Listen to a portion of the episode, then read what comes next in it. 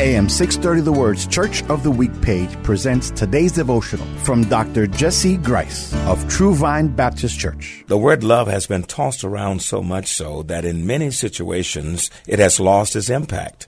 We often say to our friends and family that we love them. We're also accustomed to using the word love in expressing our admiration for our sports team, movies, and even the latest fashions. But what is real love? Does anyone really love us? The answer is yes. Jesus Christ, the Son of God, really loves us, and He put it in writing. John the Apostle writes, This is how we know what love is. Jesus Christ laid down His life for us. Secondly, it's written in the Gospel of John, For God so loved the world that He gave His one and only Son, that whoever believes in Him shall not perish, but have eternal life. Now that's real love. Hear Dr. Grice tell the story of True Vine Baptist Church, our church of the week, this Sunday afternoon at 1 on AM 630 The Word.